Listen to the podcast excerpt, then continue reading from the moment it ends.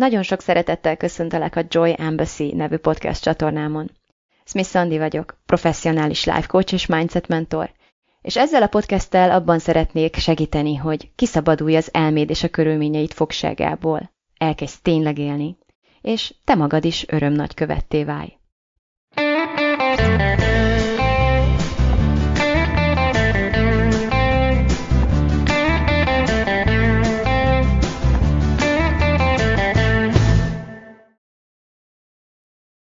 Sziasztok! A mai egy rendhagyó rész lesz, legalábbis az eddigiekhez képest, ugyanis szerdán tartottam a Facebookon egy live előadást abban a témában, hogy hogyan őrizzük meg a józan eszünket és az épp lelkünket ezekben a nehéz időkben. A címe az volt, hogy akár csak ennek a mai podcastnek, hogy hogyan ne őrülj meg, és um, annyira fontosnak és értékesnek tartom ezt az anyagot, hogy szeretném minden lehetséges módon minél több emberhez eljutatni. Úgyhogy a mai podcast ennek a hanganyaga lesz. Remélem, hogy neked is sokat fog adni. Fogad csak szeretettel, és kérlek, ne őrülj meg. Szeretném nektek első körben hát bemutatkozni. Smith Sandy vagyok, life coach és mindset mentor, szabadság és integritás coach, a Life Coach School nevű intézménynek talán Magyarországon az egyetlen tanúsítvány szerzett képviselője, és, és az egyik eszköz, ami ma terítékre fog kerülni, és be szeretnék mutatni nektek, az a mentorom által kidolgozott modell, úgyhogy ezzel fogjuk indítani ezt az egészet. Úgy előjáróban még annyit szeretnék elmondani, hogy aki engem nem ismer, most csatlakozott először, és, és felkapta a fejét erre a témára, hát meglehetősen sokan vagyunk, így azt vettem észre. Az lehet, hogy, sőt, egészen biztos, hogy új dolgokat fog ma hallani. És nem, mind, nem biztos, hogy minden információ, vagy minden módszer, vagy minden gondolat, amit felkínálok így első körben, azonnali, um, nem tudom, örömünnepet fog kiváltani benned legbelül, lehet, hogy ellenállást érzel majd, vagy lesznek dolgok, amik elhangzanak, amik így fur- furcsának hatnak. De szeretném, hogy tudd, hogy először is ez azért van, mert a megszokottól eltérő gondolatokat és egy gondolkodási módszert, egy gondolkodási rendszert fogok felkínálni neked. És a másik, amit szeretnék, hogy tudj, az az, hogy egyáltalán nem kötelező ezt elfogadnod. Minden, amit mondani fogok, egy módszer, vagy több módszernek a, az összevegyítése, alapvetően gondolatokat fogok megosztani veled, olyan gondolatokat, amelyeket én magam igaznak tartok, amelynek én magam az igazság értékéről számtalan formában számtalanszor meggyőződtem. De ezzel együtt, hogyha tehát annyit kérek, hogy ezeket a gondolatokat próbáld ki, és tedd fel magadnak a kérdést, hogy mi történne velem, mi történne az életemben, mi történne a, az érzelmi világomban, a családomban, úgy egyáltalán a, a hétköznapi részvételemben, hogyha én is így gondolnám. És ennyi az egész. Tehát, hogy így első körben olyan pontokon, ahol uh, esetleges ellenállást érzel bizonyos gondolatokkal szemben, ennyit kérek tőled, hogy egyszerűen csak fogadd el, hogy vannak emberek a világon, akik így gondolják, és mi, mi lehet velük? Milyen lehet ő nekik lenni, és esetleg, hogyha egy pillanattal közelebb tudnád, tehát jobban közelítenéd magadhoz, akkor mi történne velem, hogyha én is ugyanígy gondolnám? Ezek nagyon hasznos kérdések. Tehát eddig annyi hangzott el, hogy a körülmény, amelyen most osztozunk mindannyian, az a körülmény, ami leginkább dominálja a, talán az egész világot, de legalábbis ezt a térséget mindenképpen, amiről itt most gondolkodni fogunk, az a háború, ami kitört Ukrajnában.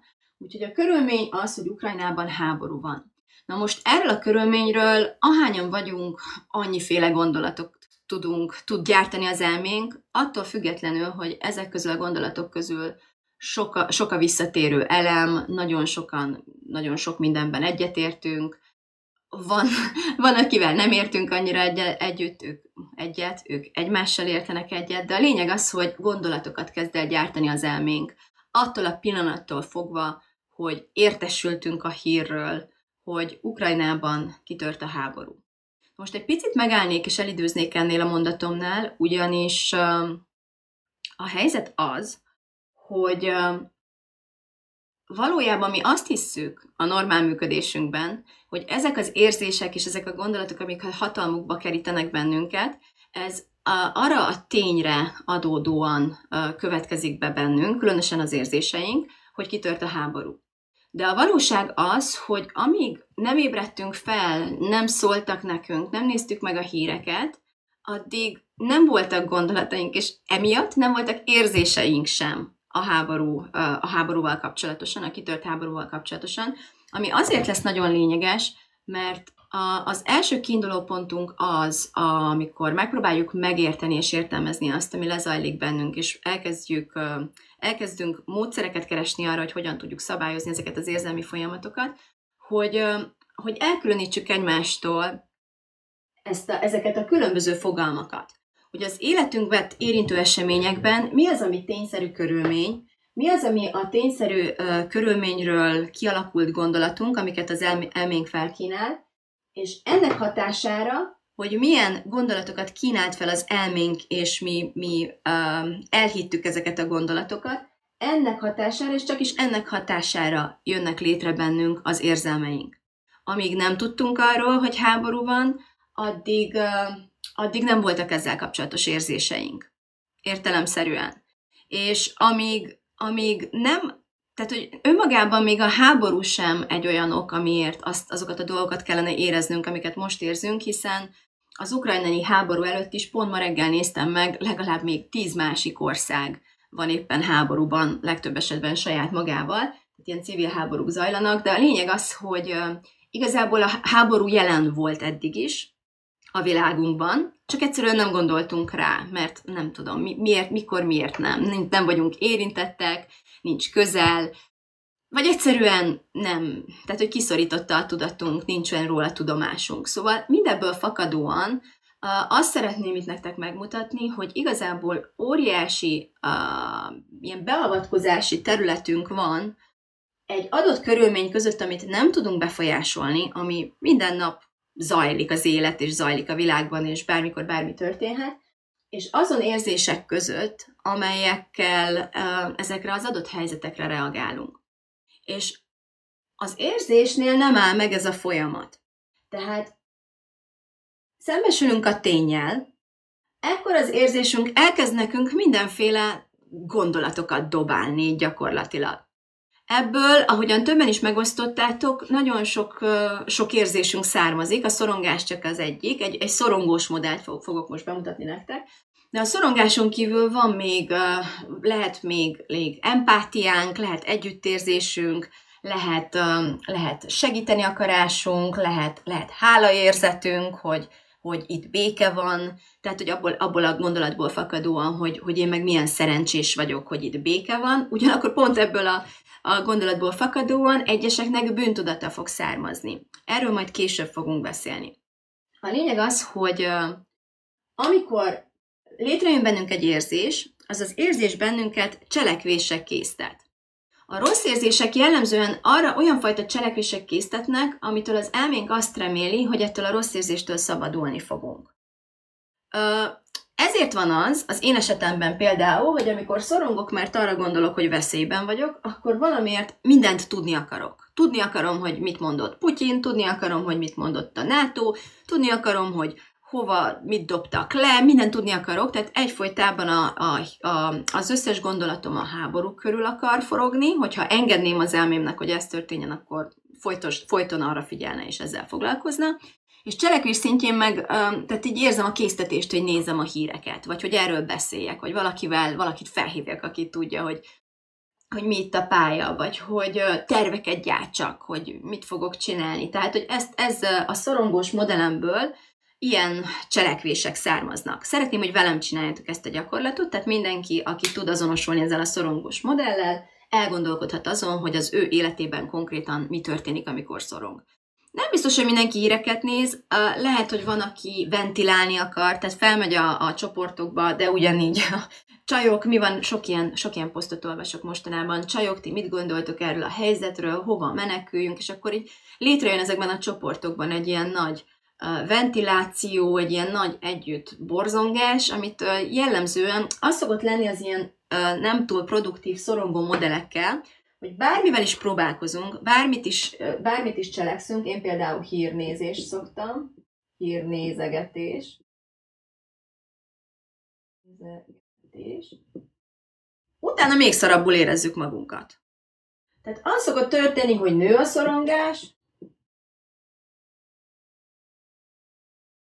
és egyszerűen borzalmasan érezzük magunkat. Na most még azt is szeretném itt kiemelni, hogy a cselekvésnél nem csak azt érdemes megnézni, hogy mi az, amit csinálunk, hanem azt is érdemes megnézni, hogy mi az, amit nem csinálunk közben. Ez is ugyanolyan érdekes. Például én, amikor annyit nézegetem a híreket, pont, pont arra jöttem rá, hogy ha mindig azt mondom, hogy csak 5 perc, csak egy pillanatra ránézek, de hogyha ezt megcsinálom tízszer egy nap, és most szerintem még alsó hangon beszéltem, akkor már is 50 percet töltöttem hírnézegetéssel, és azzal, hogy gyakorlatilag masszívan szarérzéseket gyártok magamnak, tehát, hogy még, még tovább rontom a szorongásomat, amit még inkább akarok kezelni, mert az agy nem, nem szereti, tehát az agynak az arra való törekvése nem elhanyagolandó, sőt a legfontosabb motivációnk alapvetően, hogy szabaduljunk ezektől a, ettől a feszültségtől, ezektől a belső rossz érzésektől és ezt nagyon sokszor valamilyen cselekvésbe próbáljuk belekanalizálni, csak hát sajnos ez a cselekvés, ez, ez a szorongós modellünkből kiindulva azt lehet látni, hogy nagyon kontraproduktív. Tehát pont abból fogunk még többet csinálni, amitől menekülni szeretnénk, ami, amiből elég volt. De most persze ez, a, ez az egész modell egy csomó jelzést ad nekünk arról is, hogy egyébként mi, mire vágyunk. Tehát, hogy mi az a, mi az, az érzés, amit, amit át szeretnénk élni a szorongás helyett, és ez megmagyarázza azt, hogy miért vagyunk ennyire ráfixálódva a témára így első körben. Tehát nyilván veszélyérzetben vagyunk, nyilván szeretnénk visszaállítani a biztonságérzetünket elsősorban, és az agy egy klasszikus válasz arra, hogy hogyan leszünk biztonságban, az az, hogy, hogy tudjuk uralni azt, ami velünk történik, tehát kontrollt akarunk szerezni.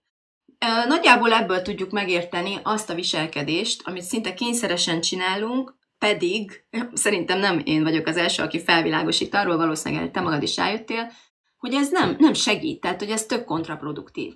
És ilyenkor ráadásul egy csomó, csomó olyan ilyen önostorozás is beindul, hogy miért csinálom már megint, miért vagyok ilyen hülye, tehát elkezdem még bántani is magam, és alapvetően egyre, egyre jobban elmélyítem magamban ezt a modellt. Itt nagyon sok együttérzése van szükségünk egymás felé is, és saját magunknak is, hogy egyszerűen elveszítettük a biztonságérzetünket, és az elménk sok ezer éves evolúciós kényszerének a hatására ezzel szembesülünk, amikor, amikor nasizni akarunk, vagy amikor facebookozni akarunk, vagy amikor ki akarunk futni a világból. Hogy ez teljesen érthető, teljesen emberi. És teljesen értető az az igény, az a vágy is, hogy visszaszerezzük azt a biztonság érzetet, és itt majd lesz egy kicsit később arról szó is, hogy biztonságérzetről beszélünk-e, vagy valódi biztonságról, ami, amivel korábban rendelkeztünk. Azt kérdezi Anita, majd a végén fogom egyébként elolvasni a kérdéseket, de az Anita kérdését itt hirtelen látom, úgyhogy ezt el is olvasom, hogy ha segítséget adunk, és aktívan ezzel foglalkozunk, akkor is ez lesz az eredmény? Akkor is, ha jó érzést ad, hogy jó, most nem tudom végigolvasni, de a lényeg az, amire válaszolni szeretnék, hogy, hogy ez már egy másik modell. Tehát az egy, ott, ott becsillan egy gondolat, hogy mit tehetnék, csinálnom kéne valamit. Tehát, hogy ott elindítasz, Anita, egy másik modellt. Lehet, hogy egy csomó jó dolgot kezdünk el tapasztalni, tehát az is lehet, hogy ebből a modellből a cselekvés szintjén az lesz, hogy addig kattogok a háborún, amíg egyszer csak már jön egy ilyen átfordító gondolat, hogy na most már elmosogatok, vagy na most már csináljunk valamit, vagy mi lenne, ha tudnék segíteni valahol. Tehát, hogy valahogyan kizökkentjük magunkat, és elindítunk egy másik modellt. Most egy nem produktív modellt akartam nektek bemutatni, amiben szerintem nagyon sokan dagonyázunk, és, és annak sajnos ilyen, ilyen kietlen, partalan, végtelen körök, körök lesznek az eredményei. Úgyhogy nyilvánvalóan ez egy őrületkör. Hogyha azt a címet adtam ennek az előadásnak, hogy hogyan ne őrülj meg, akkor ebből a modellből és az ehhez hasonló modellekből kell valahogyan kiszabadulnunk, és meg fogom nektek mutatni, és több, több módszert is, vagy több, több megközelítést, több tippet is próbálok majd adni arra vonatkozóan, hogy ezt hogyan csináljuk. Oké. Okay.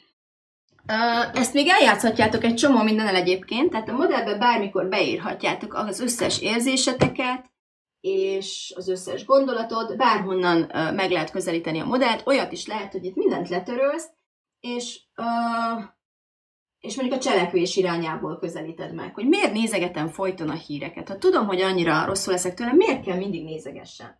Akkor azt kell tennem, hogy megnézem azt, hogy mit érzek, amikor azt a nagyon erős érz, késztetést érzem, hogy híreket nézegessek, vagy helyettesítsd a saját cselekvésedet ide. És és akkor már be, akkor visszafele játszom, tehát be tudom azonosítani, hú, olyankor szorongani szoktam. És ami nagyon fontos a modell esetében, az tényleg az, hogy emlékeztessem magam újra és újra, hogy nem a körülménytől érzem magam rosszul. Nagyon úgy tűnik, hogy a körülmény a hibás. Nagyon úgy tűnik, hogy Putyin miatt vagyok rossz, tehát hogy érzem magam szarul, és Putyin miatt szorongok, vagy kinek milyen elmélete, most nem szeretnék semmiféle elméletekbe erre, erre vonatkozóan bele bocsátkozni, de nagyon úgy tűnhet, hogy, hogy a körülményben nevezem meg annak az okát, amiért szorongok. Az egyik legfontosabb dolog, amit szeretnék most megtanítani nektek, az az, hogy nem a körülmény a hibás az érzéseinkért. Igazából az érzés nem is hiba, de nem a körülmény okozza az érzéseinket. Ha a körülményről nem tudnék, hiába lenne tényszerűen jelenlévő, akkor sem származna belőle semmilyen érzésem. Semmilyen. Annal jön az érzés, hogy tudunk róla. Jó?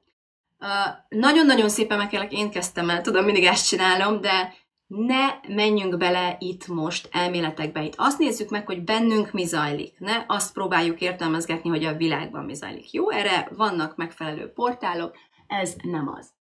Na szóval, az egyik, akit szeretnék méltatni, most lássuk, hogy oké, okay, megjelent.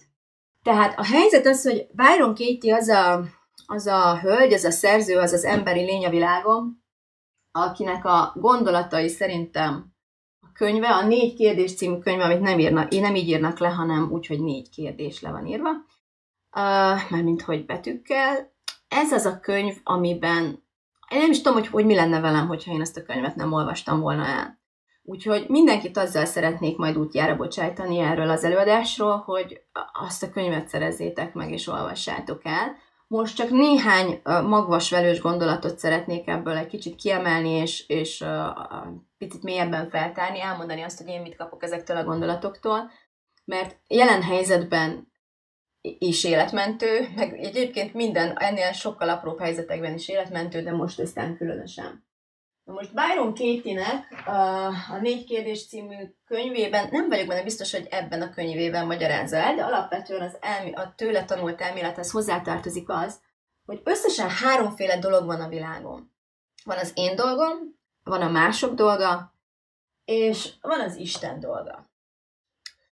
Az én dolgom mindig az, amit én gondolok, amit én érzek, tehát hogyha visszacsatolunk a modellre, akkor amit én gondolok, amit én érzek, amit én csinálok, és amilyen eredménye lesz annak, vagy lett annak, amit én csináltam. Ez itt az én dolgom a világban. Az, hogy Putyin mit csinál, már megint kezdem, az alapvetően a, a Putyin, Putyin dolga. Az, hogy az emberek erre reagálva mit csinálnak, az az ő dolguk, egész addig, amíg nem rólam van szó, mert akkor visszatérünk oda, hogy az én dolgom.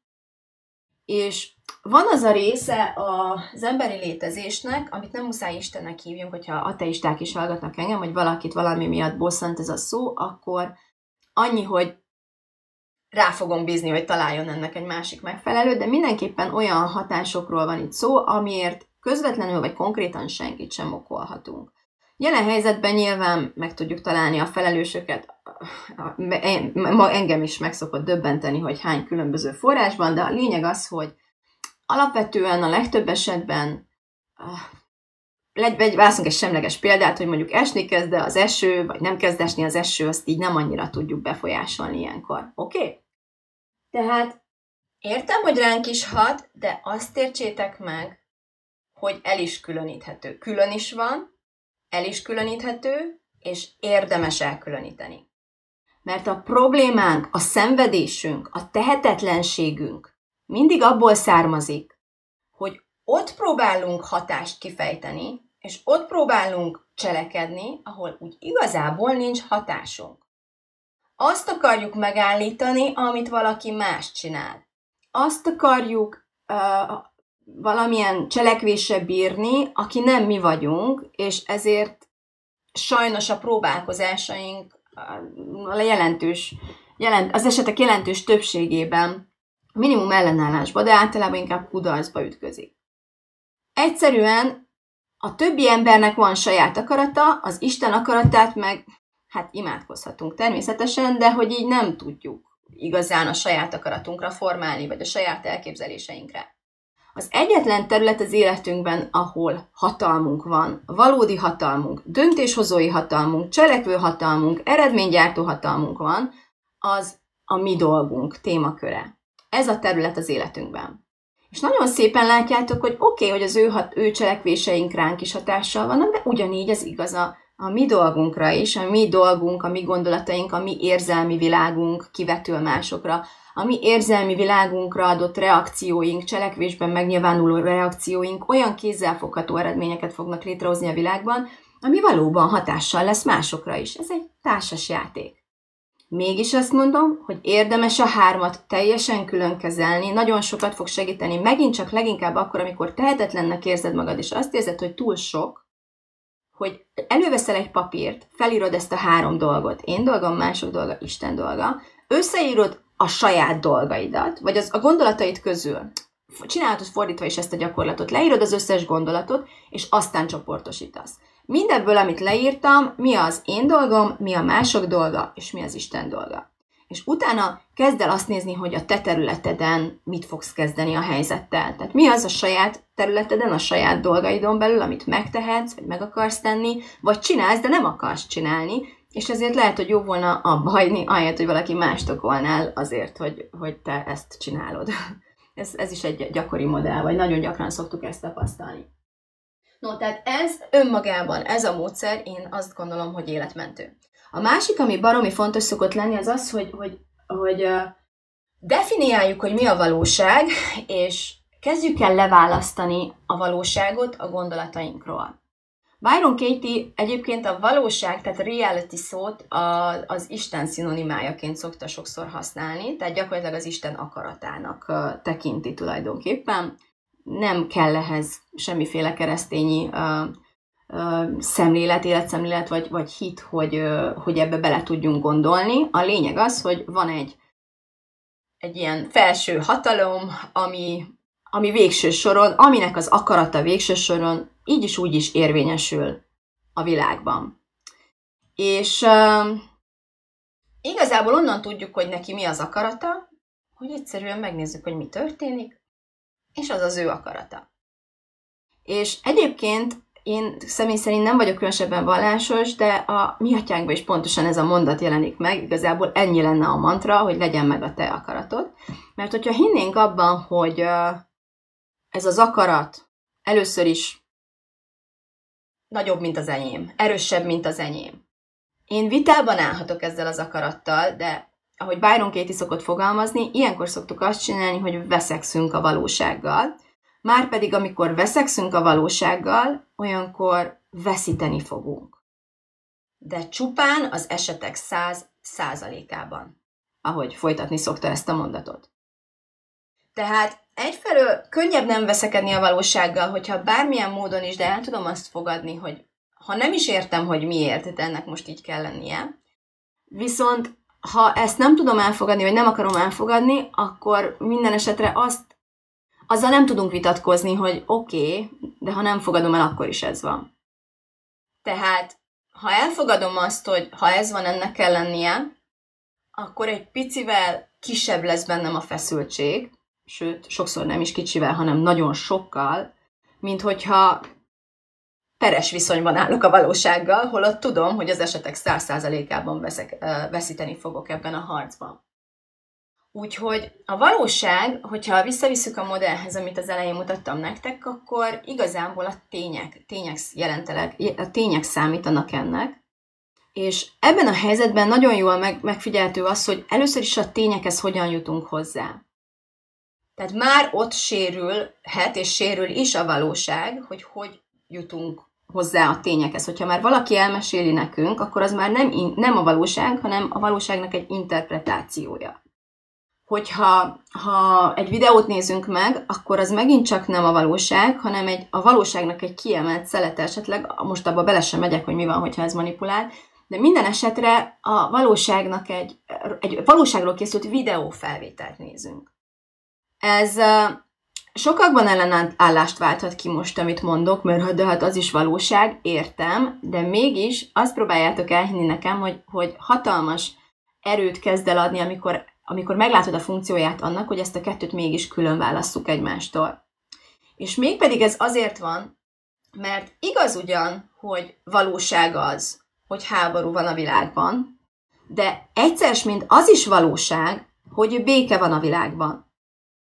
Csak az, hogy mi most a háborúval vagyunk elfoglalva, az, az szinte kötelezőnek tűnik, holott nem a tények okozzák azt, hogy ezzel vagyunk teljes mértékig elfoglalva, legalábbis nem a mi életünkben jelen pillanatban, és majd mindjárt meglátjuk hogy azt, hogy, hogy mi a különbség, tehát hogy mi az, amikor ez nem így történik, hanem alapvetően az elménk választása az, hogy melyik filmet mutatja most nekünk. Azt, ahol, a lép, ahol éppen bombákat dobnak le, vagy azt, ahol egy apuka a kisfiával éppen vígan horgászik valami, nem tudom, patak partján, vagy tó partján, és igazából nem foglalkoznak ezzel a témával. Távol vannak, nincs hozzájuk közük, vagy akár nincsenek is távol. Talán itt pont van mellettünk egy tó, lehet, hogy ott van egy apuka a fiával. Tehát egyszerre van háború, és egyszerre van béke. És ebben nem változott a világ egyébként múlt csütörtök óta mindig is így volt, és mégis az érzelmi megélésünk, hogy mi milyen világban élünk, azt hiszük, hogy a tények miatt okozzák. A tények okozzák az érzelmi megélésünket, de valójában a film, amit nézünk, a történet, amit mesélünk magunknak, azaz az elménk mesél nekünk. A képek, amiket mutatunk magunknak, vagy amiket befogadunk a világból.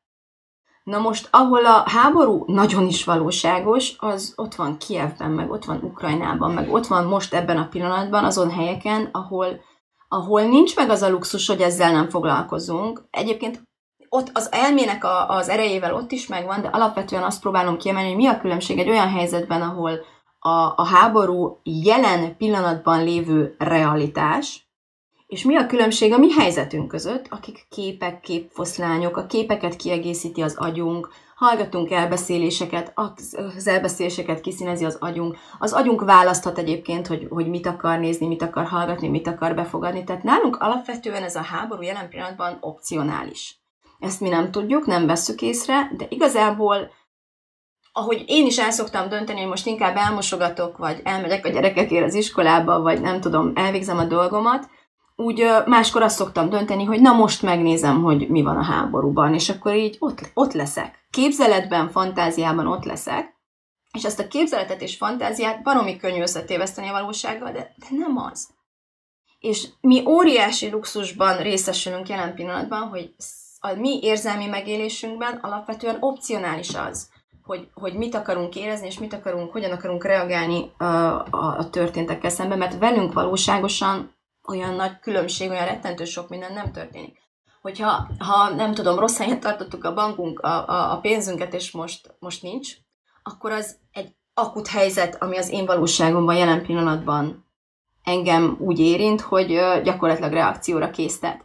De az, az a terület, ahol nem vagyok személyesen érintett ebben a pillanatban, és ez bármikor megváltozhat, félreértes nyelség, de ebben a pillanatban ez opcionális ezt mi tudjuk adagolni magunkban, hogyha ezt nem tesszük meg mi, tehát hogyha nem avatkozunk bele abba, hogy az alménk ezt milyen alapon, milyen, milyen szempontok alapján fog döntéseket hozni arról, hogy mi mit gondoljunk, mit érezzünk és mit csináljunk, akkor az agyunk a saját kódolt, egyrészt evolúciósan kódolt törvényszerűségei alapján fogja megtenni, másrészt a külvilág hatására fogja ezt megtenni, és harmadrészt, vagy még inkább talán legerősebb részt a saját eddigi kondicionáltságunk hatására.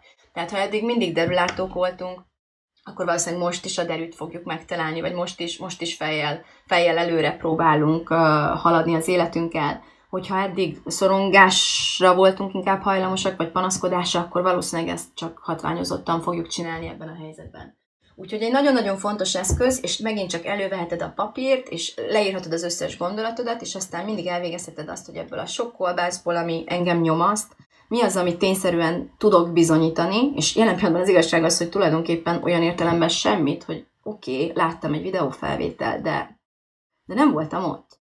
És még ha ott is lettem volna. Tehát, hogy nyilván ez egy csomó, ez már messze átmegy a filozófia vonalára, de van egy olyan része ennek, ami nagyon gyakorlatias, és ezt próbálnám most átadni nektek, oké? Okay? Tehát a valóság az gondolat, az, az fontos és nagyon hasznos gyakorlat mindig gyakorolni, hogy elkülönítettem a kettőt egymástól. Miért érzem úgy, hogy háborúban vagyok, hogyha kinézek süt a nap, de tényleg hétágra, a gyerekeim biztonságban vannak iskolában, óvodában, a kutya ki akar menni, csend van, békesség van, nincs háború, itt most nincs háború. Ez a valóság, ez az én valóság. Tehát, hogy ez a valóság, ami, ami, amit én figyelek most. Hogyha pár kilométerrel, pár száz kilométerrel arrébb lennék, akkor ez a valóság nyilván másképpen néz neki, de jelen pillanatban számomra ez a valóság, és ezt a gyakorlatot érdemes elvégezni. A másik, amit már, be, abban már belementem, hogy a valóságnak mindig igaza van. Mit jelent ez? Ez semmi más nem jelent, csak azt, hogy ne veszekedjünk a valósággal, mert veszíteni fogunk. Száz százalékban. Ezt a gondolatot nagyon nehéz elfogadni. Én megértem, ha most haragusztok rám, vagy Byron Katie-re, vagy a valóságra, hogy miért kell mindig igaza legyen, de kicsit ilyenkor én, nekem az a kép sokat segített, hogy elképzeltem a valóságot, mint egy ilyen hatalmas óriást, és elképzeltem a hatalmas óriás lába alatt sok millió, milliárd embert, akik, sok százmillió embert, akik, akik ilyen, e, ilyen kis porszemek, ekkorkák.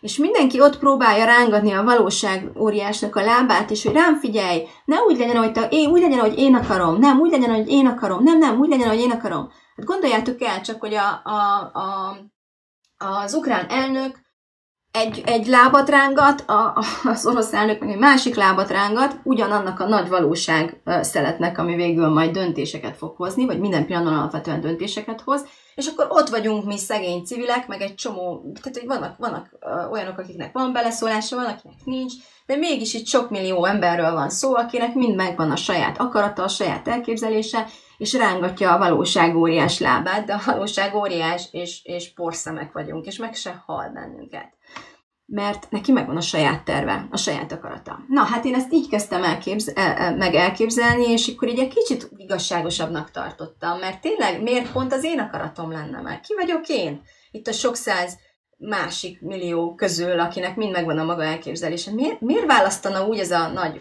valóság óriás, hogy pont engem fog itt meghallani, vagy pont úgy legyen, ahogy én akarom. Mitől lenne az enyém jobb, mint, mint a másiké, vagy a harmadiké, vagy a negyediké, vagy és akkor alapvetően én igazából megnyugvást találtam abban, hogy de jó basszus, hogy ezt nem én kell eldöntsem. hogy, hogy aztán nem az lesz, hogy ez a sok millió aztán még a végén az én lábamat kezdi elrángatni, hogy így legyen, úgy legyen, amúgy legyen, hanem igazából ez Isten dolga. Ami az ő dolga, a valóság dolga, és igazából minél jobban össze tudok simulni ennek az akaratával, ahogy ez a mi atyánkban is benne van, annál nagyobb békét tudok teremteni saját magamban megbékélés lesz bennem. Megbékélés az Isten akaratával, a megbékélés a valósággal, megbékélés egy olyan helyzettel, ami nem azt jelenti, hogy szeretem a helyzetet. Nem azt jelenti, hogy nem teszek a helyzet oldására, vagy akár megszüntetésére mindent, ami az én dolgomhoz hozzátartozik. De mindenképpen azt jelenti, hogy megbékélek azzal, hogy ez van. Mert amíg ezt nem teszem, addig őrületbe hajszolom magam. Tehát a hogyan ne őrülj meg második pontjában azt kell mondanom, hogy ne veszekedj a valósággal, ha nem akarsz megőrülni. Ez egy fontos pont. No, egy másik, ami tök jó gondolat, és nagyon idevág, az az, hogy a fájdalom szükségszerű, de a szenvedés opcionális. Mit jelent ez? Azt jelenti, hogy az Istentől, vagy az evolúciótól, a biológiától mi fájdalomreceptorokat kaptunk azért, és csak is azért, hogy hogy életben maradjunk. Tehát ez az életben való boldogulásunk, és tulajdonképpen a túlélésünk alapeszköze, ez az a jelző rendszer, a belső jelző rendszer, ami mutatja nekünk, hogy arra igen, erre nem. Arra meghalsz, erre meg, tehát arra élni fogsz, arra minden rendben van, erre meg ő, abban nem megy, mert az fáj, az rossz, az onnan húzódj vissza. A fájdalom, az, akinek nincs ilyen, az nagyjából gyakorlatilag életképtelen. Tehát a fájdalom az, az az emberi létezésnek, meg az állati létezésnek is egyébként, tehát mindenkinek, akinek az idegrendszer elég fejlett ahhoz, hogy a fájdalmat érzékelje, a realitásunk ugyanolyan, mint hogy van orrunk, meg fülünk, meg könnyünk, amikor sírunk, tehát hogy, hogy ez egy ugyanolyan biológiai dolog, hogy mi fájdalmat fogunk tapasztalni. Miért? Azért, mert emberek vagyunk. Na most a szenvedés ezzel szemben már egy, egy mentális fogalom. Ezért van az, hogy igazából az állat nem szenved, az állat fájdalmat érez.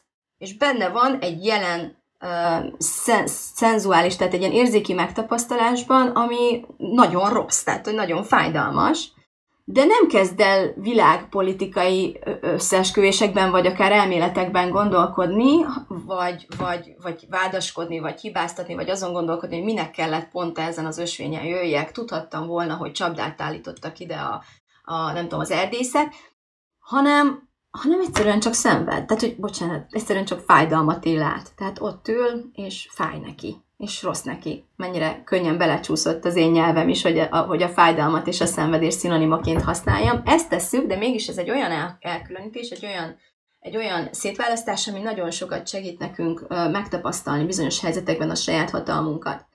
Ugyanis tudva levő lesz, hogy, hogy hogyha engem, nem tudom, bántanak, találatér, de még élek, akkor annak van egy testi fizikai része, egy testi fizikai élmény, ami borzasztóan rossz lehet, és, és van egy érzelmi része, egy érzelmi folyamat, egy szenvedés része is, ami viszont szabályozható attól függően, hogy, hogy miket gondolok arról, hogy velem itt most mi történt.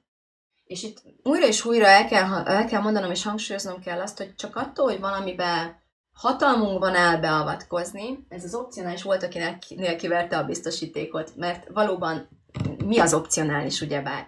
Az opcionális az az, hogy, hogy mentális módon lennének és vannak is eszközeink mindannyiunknak, a gyerekeknek sokkal redukáltabb a felnőttekéhez képest az idegrendszeri fejletlenségből adódóan, de minden felnőttnek volnának eszközei, hogy, hogy beavatkozzon mentális eszközökkel a szenvedés mértékébe.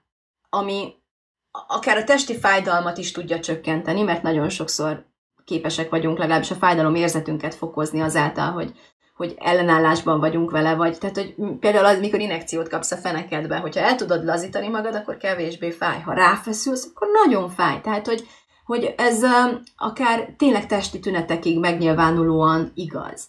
Hogy egy nagy része a, a megtapasztalásunknak az alapvetően, azt alapvetően az agyunk gondolatokkal szabályozza, már pedig ezek felett a gondolatok felett nekünk van van legalábbis tudatosítási képességünk, de beavatkozási képességünk is van, ha élni tudunk, vagy akarunk ezzel. És ez ismétlem nem jelenti azt, hogy mindig élni tudunk, vagy mindig élni akarunk ezzel. Mindig tudnánk, ha akarnánk, ha tudatosak lennénk, de az esetek többségében még a, a legtudatosabb emberek sem sem feltétlenül tartanak ott, vagy, vagy eszükbe se jut, hogy, hogy beavatkoznának, és igazából nem is ez a cél. A cél ezen a ponton csak az, hogy tisztában legyünk azzal, hogy úgy egyébként ezt nem kívülről kényszerítik ránk ugyanúgy, mint a sérüléseket vagy a fájdalmakat, amiket kívülről szereztünk. Kívülről a külső ilyen be, behatások hatására megsérülhet a testünk, de a, a lelki folyamatainkat, azokat mi szabályozzuk. És akkor itt van még egy nagyon fontos mondat, amit el kell, el kell nektek mondanom, ami megint csak ilyen bicskanyitogató lehet annak, aki, aki nem nagyon érti még a Byron Katie filozófiáját. Meg ugyanúgy angolul mindegyik mondat szerintem sokkal jobban hangzik. Ez úgy szól, hogy az a jó abban, hogy külön testben vagyunk, vagy testekben élünk, hogy amikor neked fáj, akkor nekem nem kell fájjon, nekem nem muszáj fájjon. És ez egy nagyon ignoráns mondatnak tűnhetne, hogyha nem tartozna hozzá ez a mondat is, hogy most nem rajtam van a sor.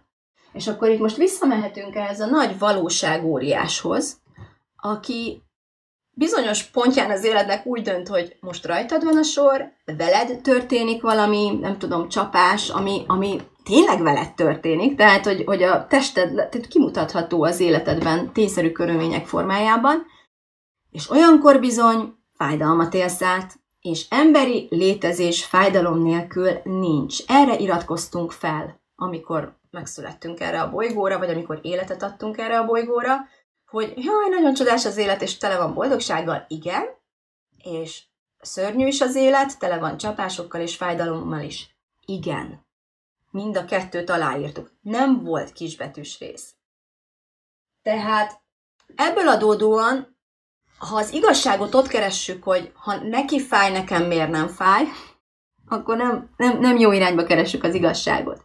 De mégis van igazságosság a rendszerben olyan értelemben, hogy egészen biztos lehetsz benne, hogy rád is sor kerül.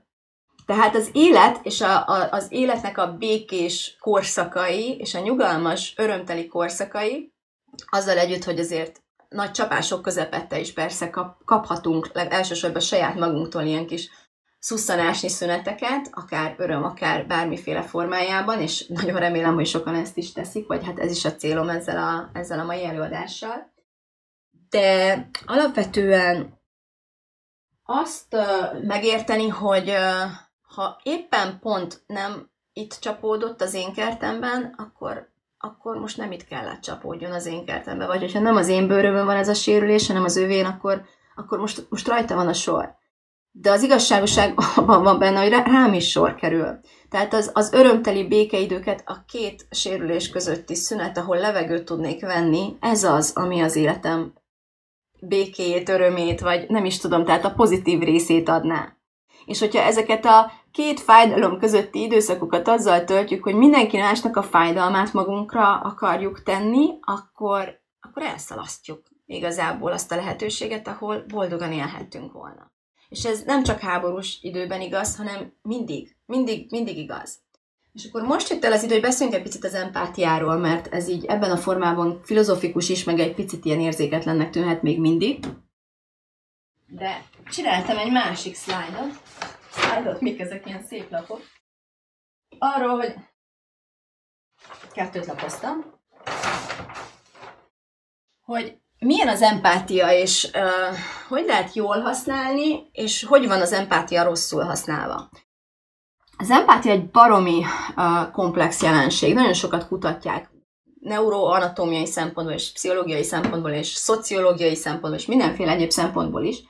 Amit nagyon fontos tudnod róla az az, hogy uh, alapvetően uh, szinte tehát, hogyha nem vagyunk pszichopaták, akkor képtelenség nem, nem empatizálni egy másik ember szenvedésével, vagy akármilyen helyzetével igazából, amikor erről értesülünk, amikor ez le van téve elénk. Viszont ennek van egy olyan szintje, ami, ami azt idézi elő, hogy bennünk tulajdonképpen leképeződik a másiknak a mentális és érzelmi állapota, szinte valóságosnak érezzük a testünkben, és ez is az oka annak, amiért olyan nehéz különbséget tenni a, a valóság és a, a, az ő valósága, vagy a, a között a valóság között, amiben a másik benne van, és a napsütötte gyönyörű békés valóság között, amiben én jelen pillanatban vagyok, empatikus vagyok, és emiatt uh, átérzem úgymond a világ szenvedését. Pont erre mondta Byron Katie, hogy ez is alapvetően olyan értelemben opcionális, hogy ugyanezt az idegrendszerünk automatikusan legyártja, de szükség van szabályozásra. Szükség van kognitív empátiára. Szükség van arra, hogy kognitív módon, tehát az affektív az, amikor így, amikor így tényleg eláraszt engem a másik érzése. Erre neuronjaink vannak, tehát ez biológiai szinten sejt szintjén, sejt szintjén létrejön, hogy az agyamnak bizonyos tükörneuronjai, úgy hívják ezt, letükrözik, a, leképezik azt, ami a másikban van, és bennem létrejön ez az érzés, és én attól függetlenül leszek mondjuk teljesen kétségbe esett, hogy igazából az saját pillanatnyi valós körülményeim ezt egyáltalán nem indokolják.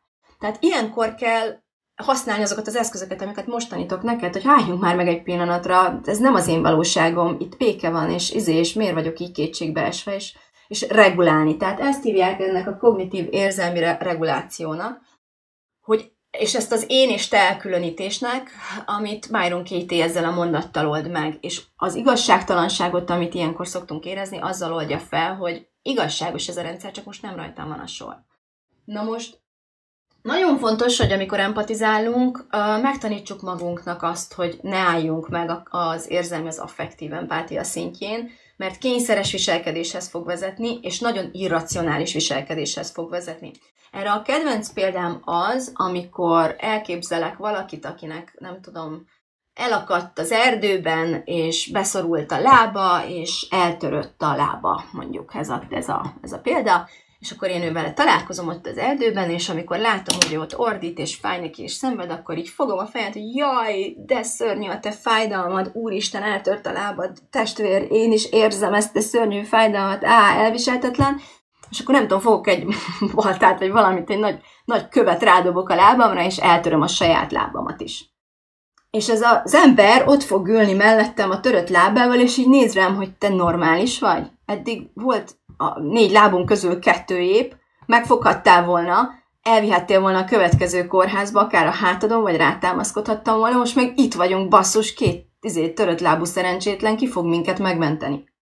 Ez a metafora leírja azt a fajta segítségnyújtást, ahol nincs egy, egy érzelemreguláló és én te elválasztó uh, rendszer beiktatva a, az automatikus empátiánkba, mert ez lesz az, a, pont a tegnap képzeljétek el, valaki kommentálta is, hogy ő addig nem lesz képes soha beülni egy étterembe és elfogyasztani jó ízűen valami nem tudom micsodát, amíg van éhező gyermek a földön. Tehát, hogy mi köze a kettőnek egymáshoz?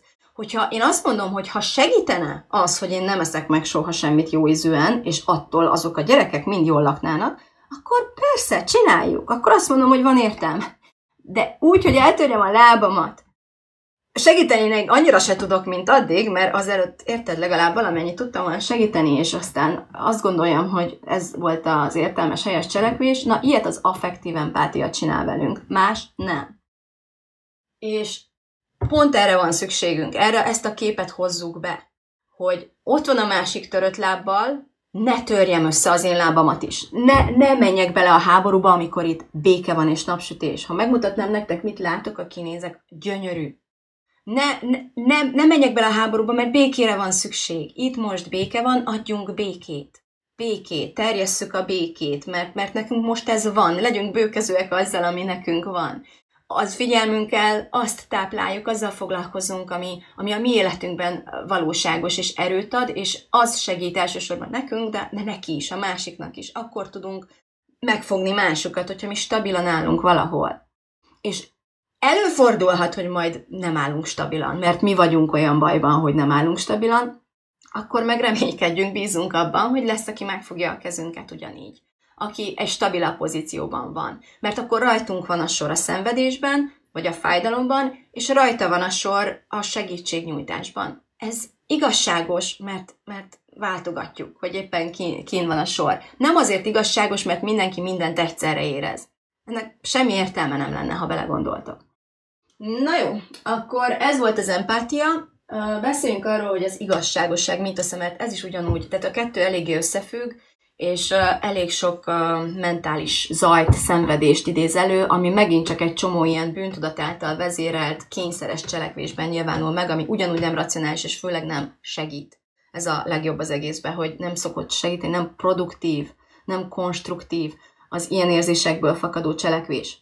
Sokat beszélek, hogyha felmentek a Joy Embassy nevű podcastra, az az én podcastem, és ott többször is említettem már ezt a bizonyos jogosultságtudatot, és ezt az egész elképzelésünket, amit egyébként tanítani is próbálunk a gyerekeknek, a gyerekeinknek, hogy a világ igazságos hogy van egy ilyen igazságos világrend, hogy a jó elnyeri a jutalmát, a rossz a büntetését, és nem tudom. És hogyha megnézzük azt, hogy tehát ilyen nagyon nagy történelmi távlatokban tekintjük, akkor, akkor valamelyen fajta mintázatot, ami ezt valamennyire alátámasztja, persze találhatunk, ha mindenképpen ezt akarjuk bebizonyítani, de alapvetően uh, mindig hozzáhasonlítjuk a valóságot egy olyan ideához, ami az életben soha nem volt. Azt gondoljuk, hogy nem kéne legyen háború például jelen esetben, és én nem magaslóról beszélek, amikor ilyeneket mondok, kérlek higgyétek el, ugyanazt gondolom én is, hogy nem kéne lenni, és ugyanúgy szenvedek ezektől a gondolatoktól, mint bárki más. De meg tudom vizsgálni azt, hogy honnan a francból veszem azt a gondolatot, hogy nem kéne legyen háború. Hogy tudom ezt bebizonyítani? Amióta emberiség kollektív tudata létezik, barlangrajztól kezdve akármilyen írott formáig, vagy most már videózunk, volt háború. Volt mindig van valahol háború, mindig volt. Nem volt még olyan, hogy emberek élnek, nem tudom, pár hónapig akár egy földön, és ott ne legyen háború. Honnan veszük, hogy nem kéne legyen? Honnan veszük, hogy nem kéne legyen szenvedés? Honnan veszük, hogy nem kéne legyen fájdalom? Honnan veszük, hogy nem kéne legyen ez a legabszurdabb halál? ha tudjuk, hogy van halál. Tehát, ha van halál, akkor lehet, hogy kéne legyen halál, vagy tök mindegy, hogy kéne, vagy nem kéne, a lényeg az, hogy van.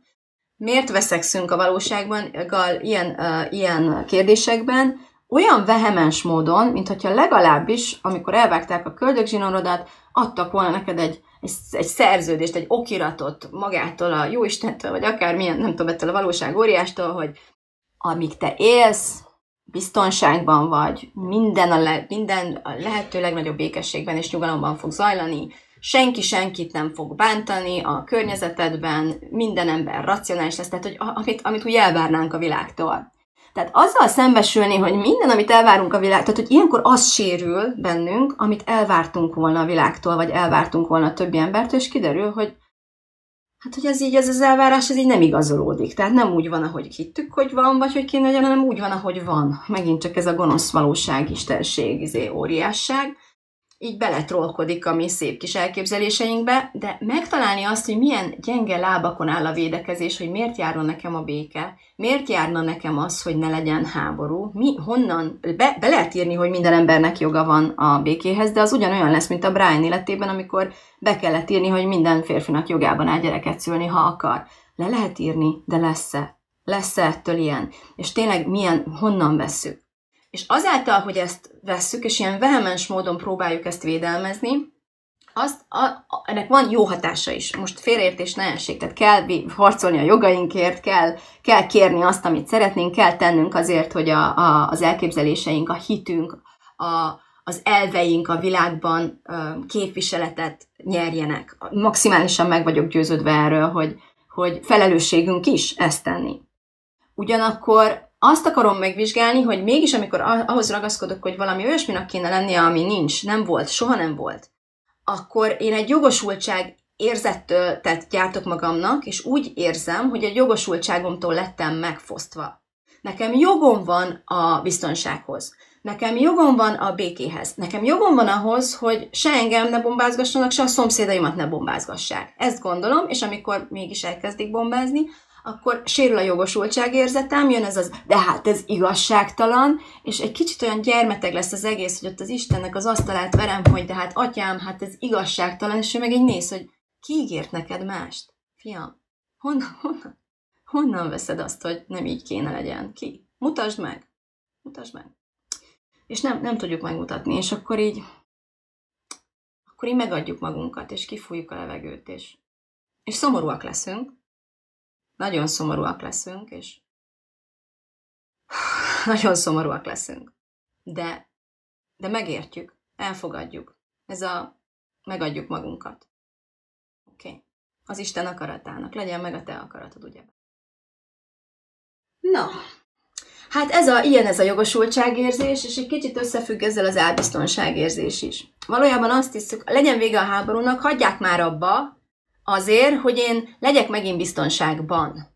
Mit mondunk, mit gondolunk, mit érzünk ilyenkor valójában? Azért legyen vége a háborúnak, hogy én megint érezhessem magam biztonságban, tehessek úgy, mintha biztonságban lettem volna. Játszhassuk már azt a játékot, építhessük már tovább azt az illúziót, hogy mi emberek örökké fogunk élni, és semmi nem bánthat minket a, gyakorlatilag bármelyik pillanatban, mert, mert attól majd biztonságban fogjuk érezni magunkat illúzió, srácok. Megdöbbenni azon, hogy bármikor bármi történhet? Hogy egy pszichopata, egyetlen pszichopata gyakorlatilag az egész világot ki tudja robbasztani a sarkából egy gomnyomással? Ez csak a szembesülés. Attól, hogy most szembesülünk ezzel, ez ugyanaz, amit, mint a modellben is magyaráztam nektek, attól, hogy a valóság eddig is ez volt, csak nem tudtunk róla, és ezért nem voltak belőle érzéseink. Sőt, egy párhuzamos illúzióvalóságban éltünk, ahol a béke alapjog, meg nem tudom, ami, ami, amit éppen hittünk, és egyébként a körülmények nagyvonalúan megengedték nekünk, a tények nagyvonalúan megengedték nekünk eddig, hogy beleringassuk magunkat ilyen-olyan kis áll illúzióba való kapaszkodásokba. De ez soha nem volt valóság. A valóság mindig az, hogy az, ami éppen van, és az, hogy potenciálisan ez bármikor, bárminek a hatására megváltozhat. Ez a valóság amikor a valósággal foglalkozunk, sokkal menedzselhetőbbé válik az élet, mint amikor a, a valósággal veszekszünk, vagy a, a nem létező jogosultságainkért puffogunk odakint a világban. és légvárakat építünk. Na, az a jó, hogy annyira nem vagyok késésben, mert jól elcsesztem, most nem én a Facebook, vagy nem tudom, lehet, hogy én nem, majd utána nézek, hogy technikailag mi romlott ott el az elején. De még van egy szlájdom, azt megmutatom, ami nem szlájd, hanem lap, csak... Ó, oh, rossz irányba lapozok, várjatok. Hát akkor nézzük át, ami még nagyon hasznos tud lenni, hogy mi segít, és mi nem segít. És ha semmi más nem teszünk ezekben a nehéz időkben, csak uh, időnként megkérdezzük magunktól, hogy az, amit éppen gondolunk, vagy az, amit éppen érzünk, vagy az, amit éppen csinálunk, az segít-e, vagy nem segít, bárkin, visszatérhetünk a törött lábhasonlathoz, de mondjuk elsősorban magunkon, akkor már óriási szívességet teszünk magunknak is, és a világnak is azáltal, hogy legalábbis a közvetlen környezetünkben élők ennek nagyon-nagyon fogják érezni a pozitív hatását. Tehát, hogyha elkezdünk az alapján filterelni gondolatokat, és érzéseket is, és főleg cselekvéseket, nem főleg, mert ahogy mondtat, mutattam nektek, összefügg. Ha az alapján kezdjük ezt megszűrni, hogy, hogy ez most hasznos-e vagy nem, segít-e vagy nem segít, akkor ez önmagában egy óriási erő. Na most mi az, ami segít? Amit mondtam, a valóság és a gondolat elhatárolása. Sokat beszéltem erről, elvileg ez már ezen a ponton jól megy. Mi az, ami nem segít? A valóság és a gondolat, a vélemény, a történetek, az interpretációk összemosása. Jó? Tehát bárhonnan is jön egy gondolat, próbáld meg eldönteni, hogy tényszerű-e, biztosan tudhatom-e, hogy tényszerű-e. Nem került-e a mondatba elhomályosító elem. Tehát valami, ami valakinek már a véleményét tükrözi. És ilyen értelemben most megint egy, egy, egy konkrét és drasztikus példához fogok viszonyulni, ami tudom, hogy bicskanyitogató lesz, de mégis szeretném, hogy meglásd a rendszernek a, a lényegét. Az, hogy Putyin kiadta a parancsot, hogy nem tudom, hogy bemehetnek a, a tehát hogy elkezdhetik a katonai akármicsodájukat, tök mindegy, hogy ezt hogyan nevezi meg, és pont innen látható, hogy az, amit konkrétan csinál, az a valóság. Az, hogy ő hogy hívja, amit csinál, az egy vélemény, az, hogy a NATO, vagy a, nem tudom, a világ többi része, vagy, vagy, vagy én, vagy te, vagy akár kicsoda, hogyan hívja azt, amit csinál, az is már egy vélemény. Tehát ez egy kiváló uh, példa, ahol meg lehet mutatni, hogy ami biztos, az az, hogy ami biztosnak biztos, csak éppen nem számolja senki. Tehát nem kapunk erről uh, bizonyítható híresztelést, hogy hány tank, hány bomba, mit csinál, most, mikor mit csinál. Tehát ez lenne a tény, de nem jutunk hozzá ezekhez a tényekhez. Innentől fogva próbáld meg elkülöníteni, akár a hírekben is, hogy mi az, ami interpretáció, és mi az, ami nem. És természetesen nem tudunk interpretációkon kívül élni. Mi emberek a saját kis történeteinkben élünk, a saját kis történeteinkből építjük fel a saját valóságunkat. De nagyon-nagyon fontos ezzel tisztában lenni. Nagyon fontos ennek tudatában lenni, mert a narratívánk uh, meghatározza a teljes érzelmi, meg, érzelmi megélésünket, és a figyelmünknek a, az irányítása ilyen vagy olyan helyzetekre. Nem kell mindig eldöntenünk, tehát nem kell döntést hozni, uh, hogy melyik a jó vélemény. Ezt megteheted akkor, amikor az értékeiden gondolkozol, amikor az elveiden gondolkozol, amikor azon gondolkozol, hogy te ki akarsz lenni ebben a világban, és mit akarsz képviselni. Olyankor semmi más nem számít, csak a te véleményed. De amikor a valóságot megpróbálod elkülöníteni a gondolatoktól, akkor, akkor nincs jó meg rossz gondolat, hanem csak gondolat van, meg, meg tény van. Az egy más kérdés, hogy a tényeken tudunk-e vitatkozni, mert hogy ne tudhatnánk. Jó, tehát ami nagyon segít még, az az érzelmeknek az átélése. Alapvetően a legtöbb, sőt, most már szerintem kijelenthetem ennyi life coach gyakorlat után, ennyi coaching gyakorlat után, hogy az összes problémánk abból származik, hogy az érzéseinket nem akarjuk átélni. Tehát bizonyos érzéseket problémaként érzékelünk, problémaként tekintünk rájuk, és meg akarjuk ezeket az érzéseket oldani. Ráadásul olyan módon próbáljuk megoldani őket, hogy megpróbáljuk megváltoztatni a tényeket, a körülményeket, mert azt hisszük, vagy azt reméljük, hogy ez majd segíteni fog megváltoztatni ezeket a szörnyű érzéseinket is, de ez soha nem hatásos. Térjetek vissza az első leckéhez, amit mutattam a modellről.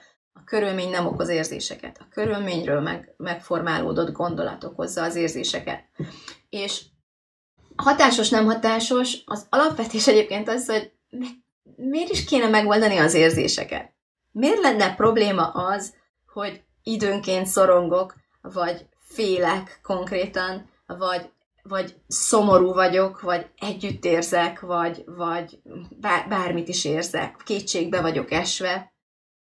Egy nagyon szép dolog a modellben az, amit nem szoktak egyből meghallani az emberek, akik aztán csatlakoznak a csoportjaimhoz, az az, hogy, hogy oké, okay, hogy be tudunk avatkozni, hogy mit élünk át, hogy mit érzünk, akár, hogy, hogy hogyan cselekszünk, egyáltalán az egész életünk, az egész megtapasztalásunk tulajdonképpen választható gondolatok függvénye. Rendelkezünk ezzel a hatalommal. De attól, hogy én rendelkezek azzal a hatalommal, hogy bármit gondolhatok arról a tényről, arról a körülményről, hogy Ukrajnában háború van, még egyáltalán nem biztos, hogy én erről boldog, örömteli, nem tudom, madárcsicserésző gondolatokat akarok választani. Miért akarnék, ember vagyok, fel akarok háborodni. Mérges akarok lenni, szomorú akarok lenni, bele akarok menni ezekbe az érzek, ez, ettől vagyunk emberek. Nem attól, hogy mint a gép. Mert, mert, mert hogyha milyen, mint a gép, így, így beraknám magam ilyen semlegesbe, ilyen robotba, vagy hogyha még rosszabb, ilyen nagyon pozitív akarnék lenni, hogy jaj, de jó, hogy háború van, akkor, akkor az egész attól, attól, tehát az egészet az a motiváció fűteni, hogy jaj, csak nehogy kelljen érezzek. Tehát az érzéstől való félelem motiválja ezeket a, ezeket a túlélési stratégiákat, vagy ezeket a megküzdési stratégiákat. Nem akarok szomorú lenni, nem akarok kétségbeesett lenni, ezért jövök a kis pozitív vizé lufi történetekkel, vagy ezért jövök a cinizmussal akár. Vagy ezért jövök az ilyen, egy, egyet, egyetértek az agresszorral, mert, mert akkor mi vagyunk a kemények, vagy bármi. Tehát, hogy az érzéssel nem akarok szembesülni, és ezért gyártok egy ideológiát, vagy belekapaszkodok azokba az, a gondolatokba, amelyek segítenek, azért, vagy azt remélem, hogy segítenek az érzéstől szabadulni. Hogyha első körben nem akarnék az érzéstől szabadulni, mert nem gondolnám azt, hogy bármit is érezni különösebben nagy probléma lenne, akkor, akkor lehetne egy autentikus megtapasztalásom, a, amivel nem lenne semmi probléma. Bármi lehetne az. Lehetnék szomorú, lehetnék kétségbeesett, lehetnék bármi. Nem ítélném meg hanem csak átélhetném, csak megengedhetném magamnak, csak, csak meg bebizonyítanám magamnak, hogy képes vagyok együtt ülni ebben az érzésben, ezzel az érzéssel, egy pár másodpercig akár, venni a levegőt és tartani magamban ezt az érzést, anélkül, hogy minden áron arra, arra törekednék ilyen kis izé, matató ujjakkal, hogy hogy tudnék megszabadulni tőle. Tehát ennek az ellentéte az, amikor az érzelem átélése azt jelenti, hogy tudomásul veszem, hogy, ezt, hogy most szorongok például, és hogy ó, hát azért viselkedek ilyen irracionálisan, most már értem, vagy azért vagyok ilyen passzív. Ja, hogy ezzel nem mosogatok két napja. Hát persze, hát szorongok, hát egyértelmű. Na jó, akkor egy kicsit leülök, és szorongok. Mondjuk adok magamnak egy percet ennek a szorongásnak, hogy így ne érezze azt a szorongásom, hogy nem kapott törődést, hanem próbáltam elmenekülni előle mindenféle ilyen stratégiát, és akkor ülök egy picit az érzéssel, figyelem, garantálom neked ez egy picit olyan meditációszerű, hogyha elkezded figyelni az érzést, átfog, minimum unalomba fog átcsapni, ezt csinál egyébként a meditáció is, hogy úgy átcsap más érzésekbe, és akkor egyszer csak már úgy nincs, már, már fel tudsz kelni nélküle is. Ez sem muszáj egyébként, szorongva nagyon sok mindent lehet csinálni, gyakorlatilag az életed egész minden cselekvését el tudod végezni szorongva is, az más kérdés, hogy anélkül egy picivel könnyebb, meg jobb, de de nem, nem kell feltétlenül megoldani azt, hogy szorongunk. Mégis érdemes egy picit átélni, viszont amit mi csinálni szoktunk, az nem az, hogy engedjük, hogy legyen, és aztán megyünk dolgunkra, hanem azt, hogy dagonyázunk benne. Tehát az a modell, amit az első körben megmutattam neked, amit én szoktam csinálni magam, hogy nézzük meg a híreket, ú, most már még jobban szorongok, ez a dagonyázás. Bármilyen olyan modell, amiben, amiben elindulok az érzésből, futok pár kört, és még nagyobbra duzzasztom az érzést, ezt hívjuk dagonyázásnak. Ez partalan, ez kietlen, mégis csináljuk, mindenki szinte csinálja, és ilyenekben tudok én nagyon-nagyon sokat segíteni, vagy csatlakozni az valamelyik csoportomban, mert igazából pont ezekkel a dagonyázó kietlen körökkel számolunk le, vagy ebben szerzünk sokkal nagyobb tudatosságot és gyakorlatot, hogy hogyan tudunk ebből kiszakadni. Ugyancsak nem annyira használ az, érzékekre, az érzésekre való automatikus reagálás. Tehát, hogyha nagyon kétségbe esett és frusztrált vagyok, akkor a gyereknek egy rossz szavába kerül és üvöltök például, sokan küzdködünk ezzel, hogy olyan hirtelen és visszafolythatatlanul érkezik a reakció. Na most a helyzet az, hogy mindig van, vagy lehetne, vagy tehetnénk egy kis szünetet az érzés és a, a ráadott cselekvés, a, a reakciólad érkező cselekvés közé, és hogyha abban a szünetben a reakció helyett, vagy a, a késztetésnek a megszüntetési vágya helyett egyszerűen csak engednénk az érzést pár lélegzetvétellel, és akár az érzés megnevezésével, akkor tudnánk nyerni annyi, egy egérutat nyerhetnénk. Tehát nem lenne szükségszerű olyan módokon negatív ö, reakciót adni rá, amiről esetleg már többször is kipróbáltuk, és pontosan tudjuk, hogy milyen ö, ördögi köröket indítanak el. Például nálam a hírnézegetés. Tehát ez egy ilyen, az egy reakció nálam. Egy reagálás arra, hogy kontroll biztonságérzetet akarok érezni, mert bizonytalan vagyok, mert nem érzem magam biztonságban.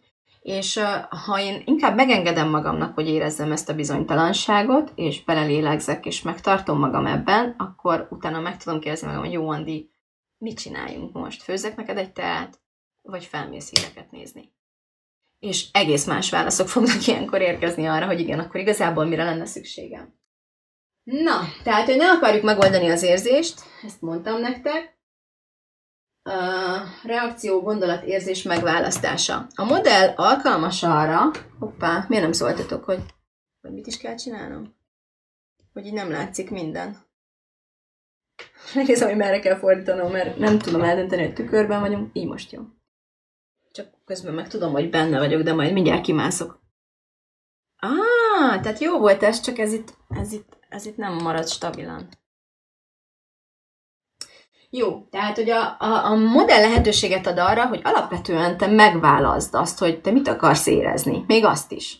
Azt, azt a legtöbben tudjuk, hogy megválaszthatjuk, hogy mit akarunk csinálni, de azt nem biztos, hogy hallottad eddig, vagy tudtad eddig, hogy igazából azt is megválaszthatod, hogy mit akarsz érezni. Azt szokták tudni, főleg a marketingesek, hogy, hogy el tudunk ér, érni érzéseket másokban. Tehát tudunk érzéseket kelteni. A marketing pont erről szól, meg hát a politika is végül is, hogy hogy tudunk, hogy tudjuk a másikban létrehozni azt az érzést, amiről azt akarjuk, hogy érezze. Hát képzeld el, hogy ezt saját magaddal is meg tudod csinálni, pontosan hasonló eszközökkel is, meg hát nyilván a megfelelő gondolatok megválasztásával. Tehát, hogyha nagyon akarsz, beavatkozhatsz, van erre lehetőséged, és én azt gondolom, hogy időnként persze érdemes is. Miért nem mondhatnám azt, hogy ebben a világban békére van szükség és vidámságra. Hogyan leszek ma békés és vidám? Itt összeírtam, de sajnos tényleg nem látom, hogy látszik-e rendesen. Úgyhogy meg egy picit meg, várjátok, közelebb viszem. Így. És akkor így szerintem látszik. Tehát itt összeírtam hasznos érzéseket, amiket én szoktam szeretni választani. A hálát, azt nem nehéz érezni ebben a helyzetben, hiszen millió dolog van, főleg így összehasonlításban, a mi életünk békéjével és akár problémáival összehasonlításban mondjuk az Ukrajnában lévő élettel, helyzettel és problémákkal, millió okunk van hálásnak lenni. És persze helyzettől függetlenül mindig millió okot tudunk találni, ha keresünk arra, hogy hálásak lehessünk, és értékeljük az életünket, és értékeljük egyáltalán az életet addig, amíg van, addig, amíg tart. És ünnepeljük ezt. És ez egy, egy, egy választás, egy döntés, egy gyakorlat alapvetően, nem véletlen, hogy annyira népszerűek ezek az úgynevezett hála gyakorlatok, úgyhogy nagyon javasolom, hogy ezt csináljátok. Fel lehet írni kötelező programnak, fogmosás, hála gyakorlat, reggel és este is. Miért vagyok ma hálás, miért leszek ma hálás, akár én előre is szoktam szeretni hálásnak lenni, és utólag mondjuk egy értékelési gyakorlat, hogy mi volt fantasztikus a mai napomban, vagy, vagy a gyerekeimben, vagy mikor kiért akarunk hálát érezni. Akkor ott van az együttérzés, ami nagyon hasznos. Az empátiával, tehát a, a, az ilyen affektív empátiával szemben az, az, az a fajta együttérzés, amikor, amikor csak vesszük együtt a levegőt egy másik embernek a helyzetével, a fájdalmával, akár a szenvedésével, és nem akarjuk megoldani. Csak, csak érezzük.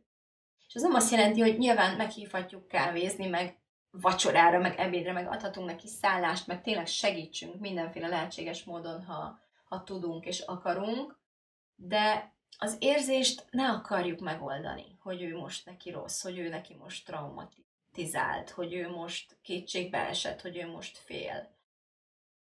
Magunkban próbáljuk szabályozni azt, azt hogy érezlek, látlak, itt vagyok, nem törtem el a lábamat kedvedért, hanem itt vagyok nyugodtan, stabilan rám támaszkodhatsz, rám támaszkodhatsz most, meg tudlak tartani. Meg tudom tartani mind a kettőnk érzését, de ennyi. Ennél többet nem kell tennünk ezen a területen. Ez egy nagyon hasznos dolog, ez az együttérzés. Az öröm, tehát basszus, azért nem örülünk sokan, akik, akiknek ez nehezére esik, mert, mert be, bekúszik a bűntudat. Hogy milyen jogon örüljek én most, hogy nekem milyen jogon jó, hogy, hogy ez nem igazságos, hogy hogy tudok úgy örülni, hogy. Tehát az örömünk útjában, és a vidámság, a humor, a kacagás, a szerelem, az ilyennek, a, ilyeneknek az útjában, még a szerelmet sem sem állíthatja meg, az összes többinek az útjában az áll, hogy, hogy, hogy elmossa, elkendőzi a bűntudat. Na most lapozom vissza az, aki, aki ebben megoldást keres, mert itt tényleg a, a jogosultságérzetről, a különböző testekről, a másnak, tehát a világnak nem attól lesz jó, hogy te eltöröd a lábad, vagy te is izés siránkozol, amikor igazából a te életedben milliók lenne most arra, hogy pont, hogy derűt, örömöt, humort, vidámságot tegyünk, tegyünk, tegyünk mellé, és amiben hiszünk, azt még jobban higgyük, ne engedjük el az álmainkat, a terveinket, az elveinket, a vágyainkat, ezeket nem veheti el tőlünk egy diktátor sem, és ezekbe, ezekbe kapaszkodjunk. Ez, ez az, ami, amit, amit fel kell erősítenünk. És, és ez fontos. Tehát, hogy amikor megszólana a bűntudat, és a bűntudat akarja elhitetni veled, hogy ő a fontos, akkor lásd meg, hogy dehogy. Senkinek nem lesz attól jó, hogy te bűntudatot érzel. Neked lesz nagyon szar, meg a gyerekeidnek. Mert nem mentek ki fagyizni. Meg, meg a férjednek, mert fancsali képpel tehát hogy a hangulatot ott izé, hangulat keltesz. Senk, ennyit csinál a bűntudat. Semmi más, semmi haszna nincsen. Ezzel szemben rengeteget tudnál adni, ha, ha, ha elmondanál egy viccet, vagy gyere már nevessünk egy jót, vagy ígyunk meg egy sört, vagy nem tudom, mert megtehetjük. Mert abban a luxusban vagyunk, amit a nagy valóság uh, izé, uh, igazságosztó uh, most éppen elénk dobott, hogy mi ezt most megtehetjük. Jó, a, na most az egész ezt, tehát itt, itt írtam azt is, hogy, hogy mi ennek az ellenkezője. Tehát a haszontalan érzések, az aggodalom, a szorongás, ez nem azt jelenti, hogy haszontalan, hogy, hogy rosszul érez magad, ha érzed. Tehát, hogy jó, nem, nem kéne szoronganom, úristen, tehát, hogy enged, hogyha ott van. Sőt, én szoktam magamnak ilyen szorongó perceket is beállítani. Vannak a hála perceim, és időzítem a szorongó perceimet is, mert tudom, hogy alapvetően nagyon Nekem ez nagyon valahogy be van, be van épülve a rendszerembe, és sokan vagyunk így. Nekünk nagyon hasznos, hogyha meg tudjuk ígérni az agyunknak, hogy ó, oh, most nincsenek szorongás percek, tudod, este hatkor a gyerekek egy picit vacsi után mindig nyugodtak, akkor leülök szorongani. Akkor akár nézhetjük a híreket is, de most nincsenek szorongás percek. Most nem tudom, hála percek vannak, vagy mosogatás percek, most nem szorongunk. De nem, nem dagonyázom benne. Tehát ez a fontos, hogy, hogy ne legyen ne dagonyázzunk aggodalomban, szorongásban, borzalmak átélésében, kétségbeesésben, és ahogy írtam, bűntudatban, lelkismeret fordulásban. Na most ez az egészhez, és minden, amit elmondtam, és amit javasoltam, fegyelem kell. Tehát ezt alá kellett volna húznom, és be kellett volna kereznem nagyon sokszor. Fegyelem és figyelem, vagy figyelem és fegyelem. Mert ahhoz, hogy bármibe be tudj avatkozni, ahhoz figyelned kell azt, ami történik. Nem csak rajtad kívül, meg másokban, hanem ami, rajtadon keresztül, és elsősorban rajtadon, be, rajtad, rajtadon, tehát rajtad belül történik. Figyelned kell, és figyelned, meg kell tanulnod figyelni azt, hogy hol van a figyelmed. Mert minden eszköz akkor fog igazán hatásos lenni, hogyha ha elkezded gyakorolni azt, hogy jé, én most döntést hoztam, hogy híreket nézek, vagy elmosogassak. És annál a döntésnél én megtehetem most azt, hogy, hogy más döntést hozok, hogy most megyek mosogatni, és hogy a, miközben mosogatok, megfigyelem, hogy a figyelmem, tehát a gondolataim éppen háborút vetítenek nekem, vagy csak érzik a víz csorgását a kezemen, és ahogy tisztulnak az edények, és itt a mindfulness egyébként megint csak egy nagyon hasznos eszköz lesz, tehát hogy a jelenben legyünk. Uh, még egyszer mondom, jól segíteni, tehát szervezett módon uh, segíteni önkénteskedni, amit csak tudsz tényleg szállást felkínálni, kinyúlni a többiekért, tehát összefogni, együtt lenni másokkal, vagy akár csak tényleg jó kedvet, lelki segítséget támaszt, akármicsodát nyújtani, ezt, ezt hasznosnak érezni magad abban a helyzetben, ahol egyébként a tehetetlenség lenne az automatikus érzelmi reakció, az egy nagyon jó dolog, amit magadért és másokért is tehetsz persze, de az már nem annyira jó, hogyha fejetlen vagy kényszeres a segítségnyújtásod. És a kényszeres alatt a, a rosszul, használt, a rosszul használt empátiát értettem. Tehát, hogyha azon kapod magad, hogy már a létező összes segélyszervezetnek pénzt küldtél, az egész házat tele van menekültekkel, és minden nap személycseket, és nem tudom, mit gyártasz, és gyakorlatilag a saját életeddel már het, napok, hetek óta nem is foglalkozol, akkor ott lehet valami kényszeresség, aminek a hátterében általában egy ilyen nagyon mardosó bűntudat. Tehát, hogyha valamilyen,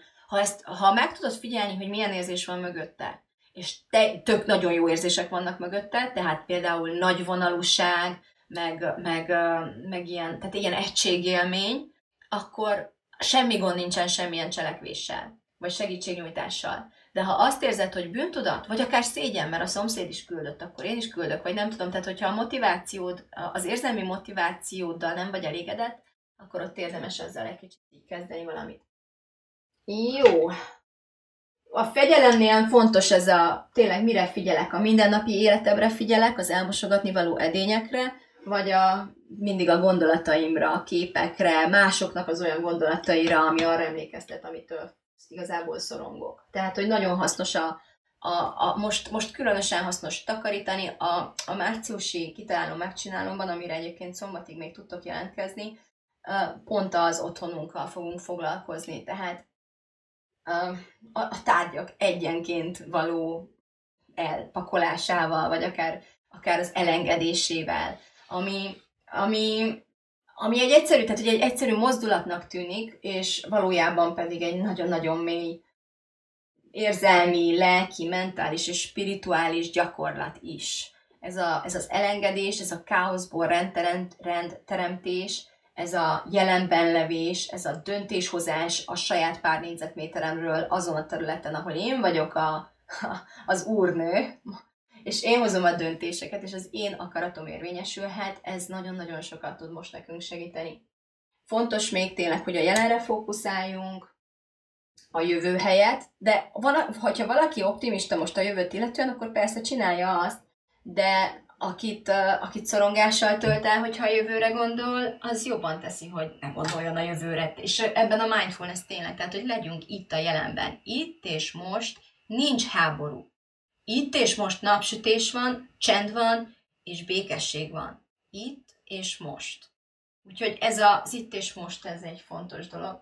És hát, hogy tedd, amit, amit megtehetsz. És, és ha teheted, tehát a te dolgoddal, az én dolgommal foglalkozzunk, és ne a mások dolgával, meg az Isten dolgával, mert itt van, itt van a hatalmunk, itt van az erőnk, és kérjél segítséget, vagy fogadjál segítséget, támogatást mindebben, mert van. Itt vagyok én például, én mindenféle lehetséges fórumon kínálom a, azt a segítséget, amit én tudok nyújtani, de kinek éppen tényleg mire van szüksége. Ne csak adjunk segítséget, hanem ha úgy érezzük, hogy, hogy mi is elfogadnánk egy kis támogatást, milyen szép lenne ezt, a, ezt az időszakot arra használni, hogy összefogjunk, hogy együtt legyünk, hogy ne érezzük azt, hogy mindenki ilyen rambó harcba kell legyen, hanem pont ez az, most te vagy elesett, én segítelek, de ha én vagyok elesett, akkor meg nekem is segítenek. Tehát beindítani ezt a nagyvonalú áramlást, ezt az együttrezgést a, a nagy egésszel, ez szerintem egy óriási lehetőség is ebben a, ebben a helyzetben.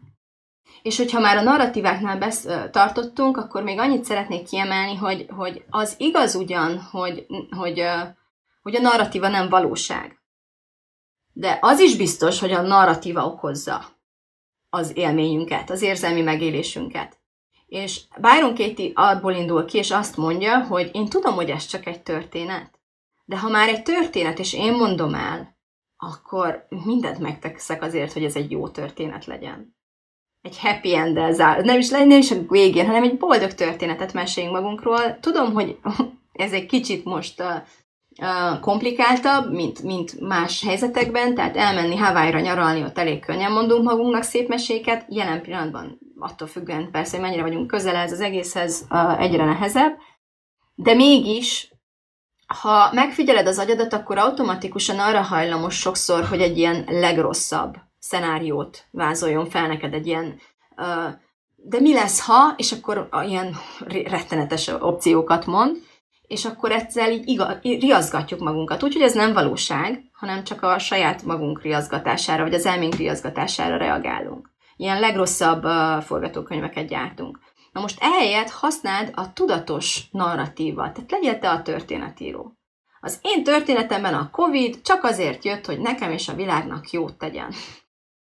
Tudom, hogy furán hangzik, de valahogy megtalálom a bizonyítékot, hogy igazi, nem, nem nagyon sok jót tett. Tehát egyszerűen arra kezdek el összpontosítani. Ez nem azt jelenti, hogy minden nagyon jó, amit tett velem vagy a világgal, hanem azt jelenti, hogy a millió dologgal, ami, ami, amit kiváltott hatásként, én tudatosan eldöntöm, hogy, és fegyelmezetten, hogy az a figyelmemmel a jóra fogok mindebből a nagy kalapból összpontosítani. És most is szeretem megkérdezni magamtól, hogy mi van, hogyha ez egy csomó jó dolgot is elindít. Mi van, hogyha most küzdünk egy sor, de közelebb jutunk a békéhez, és mi van akkor, hogyha ha pont ez fogja katalizálni például a, a fenntarthatóbb energiaforrásokra való csatlakozást. Mi van, hogyha ráébresztesz döntéshozókat nagyon fontos elfelejtett értékekre? Tehát mi van akkor, és ezt a sok mi van hát, ami arra az, az elmém automatikusan borzalmakat mondana, mi van, ha tudjátok, ledobják a bombát, meg nem tudom micsoda, tényleg tudatosságot és önfegyelmet használok arra, hogy nem, ne ezeket a kérdéseket kézem. Mi van, ha jól sül el? Mi van, ha... És érezd azt, hogy igazából elkezd, elkezdesz kapni levegőt, amikor, amikor becsavarodsz ezekbe a mi van, ha szorításokba, akkor, akkor választhatsz oda tudatos uh, folytatásokat, és ez is egy gyakorlat, ami hasznos lehet. Na, most meg szeretném nézni, miket írtatok, nyugodtan lehet kérdezni, hogyha szeretnétek, nagyjából ennyit akartam elmondani, és remélem, hogy elnézitek nekem a kezdeti technikai nehézségeket, és úgy mindent összevesztve azért átment a mondandó lényege, és jó helyre kerülnek ezek az információk. Lássam, hogy miket írtatok.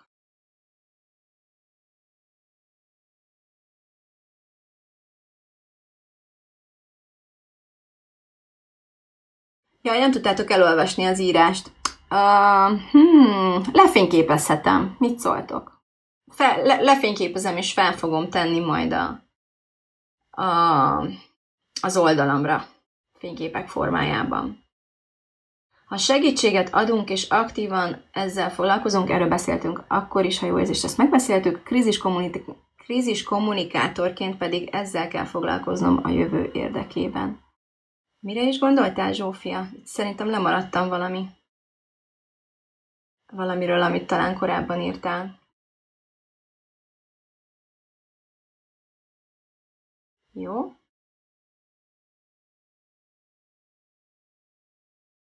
Nekem meg az új munkám miatt azért néznem kell az eurót. Oké. Okay. az euró árfolyam és a munkád azok a körülményeid. Hogy mit gondolsz arról, hogy mi történik az euróval, az az opcionális rész. Jó? De az érzésed, hogy megijedsz, megnyugszol, milyen döntéseket hozol, az, az, az, a, az a gondolatokon fog múlni, nem az euró árfolyamon. Jó. Az a baj, az is baj, hogy akárhova megyek az interneten, mindenhol szembe jön a háború, szóval ha ki akarok maradni belőle, akkor az internetre se kéne felmenni, ami a mai világban elég elképzelhetetlen. Ez nem a világban elképzelhetetlen, hanem esetleg a te fejedben elképzelhetetlen, ebben a világban is számtalan ember él úgy, hogy nem megy fel az internetre, vagy csak nagyon szabályozott keretek között megy fel az internetre, és erről úgy tenni, mintha nem a mi személyes választásunk volna, nem biztos, hogy hasznos gondolkodásmód. De egy mindenképp jogos probléma, vagy jogos felvetés az, hogy valóban, ha már felmentem a, az internetre, ha belépek a Facebook oldalamra, akkor készüljek rá, hogy ez fog áramlani mindenhonnan, és pontosan ezért válik a, az eddiginél is sokkal fontosabb döntésé, tehát tényleg egy döntésé, hogy megnyomom ezt a gombot. Gyakorlatilag ez egy kapu. Be akarom-e kapcsolni a háborút az életembe? Most jöhet-e? Tehát így tett fel magadnak a kérdést. Nem jaj, csak megnézem a Facebook oldalamat. Nem. Itt vagyok itthon, békességben és nyugalomban. Akarom-e ebben a pillanatban most beengedni potenciálisan a háborút, vagy nem tudom, bármi mást, ami onnan árad? Ha igen, akkor nyom be, nyom meg a gombot. Ha a válaszod, most inkább nem, akkor nem.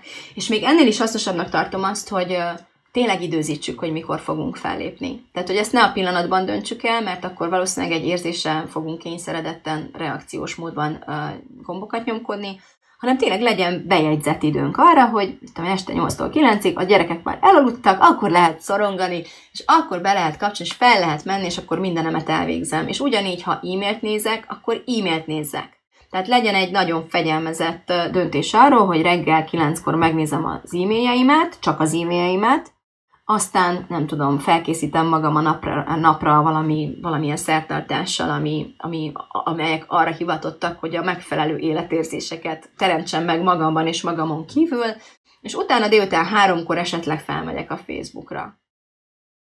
Ha úgy érzem, hogy. És aztán még egyszer este hétkor. Tehát teljesen rád van bízva, hogy hányszor, csak ne tégy úgy, mintha nem a te döntésed lenne.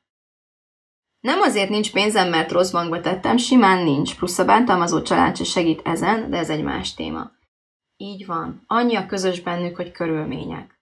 Drága Zsuzsanna. És ez nem azt jelenti, hogy akkor az semmi, mert nyilván a körülmény egy, egy nagyon komoly tényező abban a modellben, amit megmutattam nektek, de nem az egyetlen tényező, és még egy, egy ilyen, hogy úgymond, úgymond negatív körülményt is rengeteget tudunk oldani, ha tudatosan választjuk meg, hogy mit akarunk gondolni a fennálló körülményekről. Még akkor is, hogyha magát a körülményt nem tudjuk megszüntetni ezzel.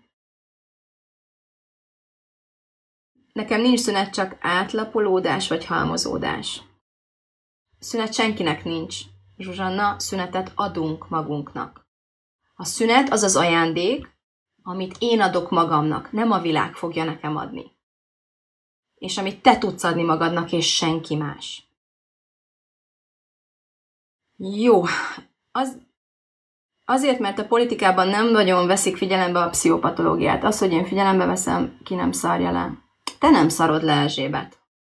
A te gondolataid, a te figyelmed, hogy te mit veszel figyelembe, hogy te mire összpontosítasz, az neked fog valóságot, érzéseket teremteni. Bíborka, hogy ő, ezt én is észrevettem, ezért Facebook helyett most inkább csak a Pinterestet nézem kikapcsolódásként, a, Facebook csak idege, a Facebookon csak idegeskedek. Igen, ezt átbeszéltük.